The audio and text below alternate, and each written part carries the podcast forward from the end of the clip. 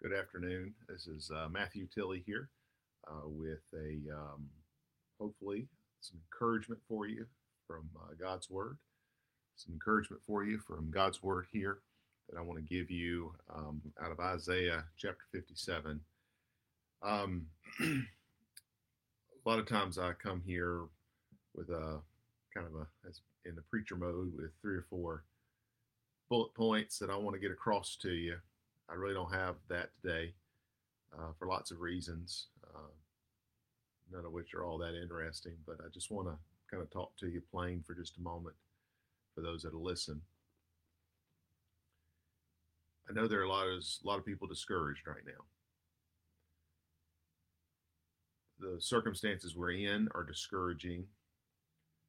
Sometimes the things that we're discouraged about are circumstances of our own making. And sometimes this is how the dominoes fall. We we're in a bad spot. Life's hard, things like that. And we make some choices in an effort to relieve the stress, relieve the pain, whatever that might be. And it makes it worse because the things we often choose are sinful they don't really solve the real problem. There's a real problem underneath it that we're not even addressing. And you kind of get to that point where you're down, where you're low, where you're hurting. It might be because somebody else has done something to you. It might be because of something stupid you did. It might just be the world that we live in. Um, but I'm reminded of Isaiah chapter 57 and verse 15, where it says that the one who is the high and lofty one. He's referring to God, of course. The high and lofty one who inhabits eternity, it says. His name. he, he's so big and above everybody. He is his very name is holy this one starts speaking, this high and lofty one, the one that inhabits eternity, the one whose name is holy. He says, I dwell in the high and holy place. Again, just underscoring who God is. God is holy. God is special. God is perfect. God has everything. He is right. There's never a time that God's wrong. And this is kind of what he's talking about. So holy that he can't even be in a place where unholy things are, sinful things are. And he says he dwells in a high and, a high and holy place. But he says, I will I dwell in that high and holy place, but he says, I also dwell with him that is of a contrite and humble spirit. What I, I want to remind you that if you want any help for whatever it is you're struggling with. And I've talked to enough people that, that want some help. They, they say to me, and I hear them loud and clear, they want help. The place it's got to start is you better get heartbroken.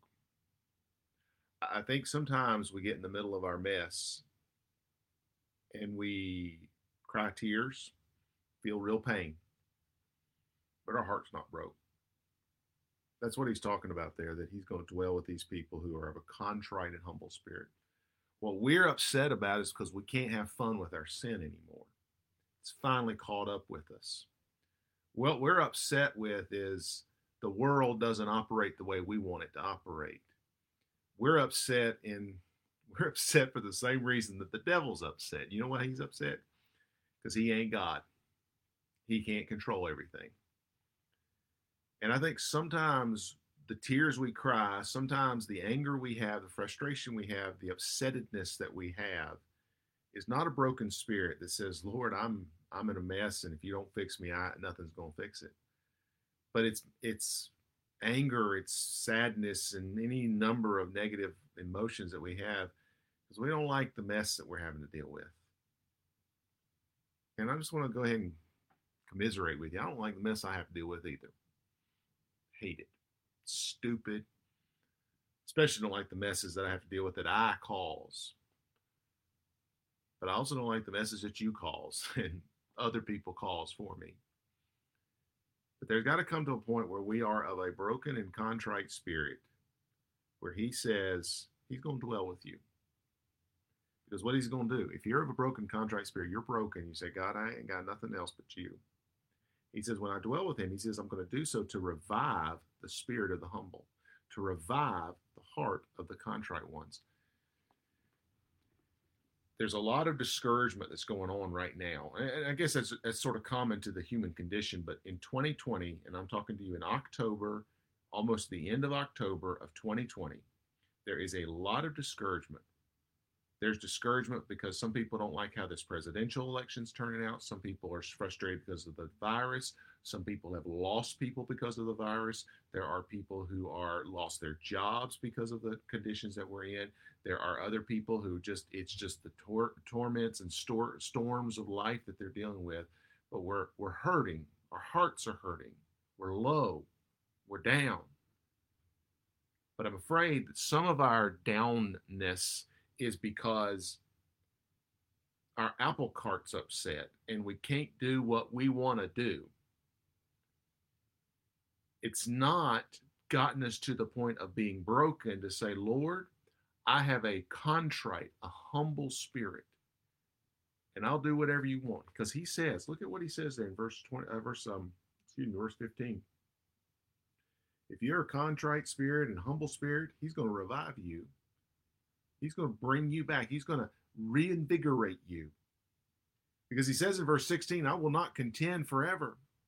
I will not always be wroth. In, in, in, in this passage, he's talking to people who are sinful. And, and I want to just talk to some of y'all that are discouraged. And you know, you ain't got to convince me of anything. You know that the reason you're discouraged, when you boil it all down, you get down to it, the reason you're discouraged is because you are in sin or at some point down in the line, you have committed sin and you're paying the price for that sin. And God says, Listen, I'm not mad at you. I'm not going to do that. He says, For the spirit should fail before me in the souls which I have made. He says, I'm not, I'm, I love you. I'm not trying to destroy you. In fact, we know this because he sent his son, Jesus Christ, to die on the cross to forgive us of our sins. So just know God ain't mad at you. He loves you. He says in verse 17, he was upset about your sin. The sin is what made him angry. And so, yes, he, he does. He does punish or chastise us for that sin. He absolutely does. But he goes on and says in verse 18, I've seen his ways and will heal him. I will lead him also and restore comforts unto him and to mourners. I will create the fruit of his lips, peace, peace to him that is far off. Do understand this that when you're in your circumstances, you can do one of two things. You can either allow the circumstances to break you and say, God, I'm broken. I can't do this. Or you can continue to, as Paul did, kick against the pricks, he says. That was his term. Like a horse that's getting prodded to go down a path and just kicking against it, fighting against it. You can do one of those two things. You could just say, I'm just going to I'm gonna I'm not gonna let this break me. I'm gonna fight through it and I'm gonna enjoy my sin. I'm gonna try to get control of the situation, whatever your reaction is. Or you can say, Lord, whatever's going on in your life, maybe it's just the year, maybe it's the disease that you're fighting, maybe it's a sin in your life, maybe it is some something someone else did to you, and you're just gonna say, Lord, I'm broken. I'm messed up. I can't do this. And you might say, well, Matthew, I'm a whole lot stronger than that. Well, keep on then. I can't help you. This is supposed to be encouragement, but I'm just going to tell you, I'm not going to encourage you down that path. The encouragement that I want to give you is what he says here. There's peace to those that are far off. There peace to those. He will dwell with those that are of a contrite and humble spirit. Because he says in verse 20, it's the wicked that are like the troubled seas. It's the wicked who cannot rest. It's the wicked who, when they get in trouble, they just stir up. He says there, the waters cast up mire and dirt. You, you ever been to to the ocean where the those waves are crashing in. As beautiful as that is, if you really look at what's going on there, that the, those waves as they're crashing, they're kind of stirring up the the sediment and all that stuff there. And and I think that's what happens with us is we fight and fight and fight like furious madness. We're going to fix this. We're going to solve this. We're going to deal with this. We're going to soothe the comfort. We're going to give us comfort in our souls. And he says, no, no, all you're doing is what the wicked do. You're just fighting and fuming, and you're not going to accomplish anything. He says in verse 21, there is no peace to the wicked. There's nobody, you're not going to have peace. The only way, and I want to encourage you with this thought there's only peace when you find yourself at the end of your rope, when you find yourself where you can't do it anymore, when you find yourself at that spot where you are saying, I have no idea what to do, and you go and say to the lofty one, the high and holy one, the one who dwells in the high and holy place, the one who has dwelt from eternity past and will never cease to exist, the one who actually has the power to control all this, and you go to him and you say, God, I'm broken. Wherever I failed you, I'm sorry. And for my even my arrogance to think that I could fix this problem where they've hurt me or this problem where this other person is doing something I don't want them to do, or this problem where it's a health situation. My arrogance to think that I could follow the one, two, three and solve the problem. I'm sorry, Lord. And I want you to know on the authority of God's word, I do not say these words lightly, that on the authority of God's word, that if you will come to God with that broken and contrite spirit, God will help you. You don't believe me, I would encourage you, if you got a minute after we're done talking here, I want you to go look at James chapter 4. You go read that passage, especially those middle verses about, what is it, about six, seven, eight there. But you read that whole chapter. Just read the whole chapter, it won't hurt you. That's exactly what he's talking about there. He's saying, listen, you get off of your high horse. And I know I'm talking to some people who are hurting over some very real things that are not your fault. I'm asking you, and I mean this with every bit of love, an ounce of love in me, because I'm preaching the same message to myself.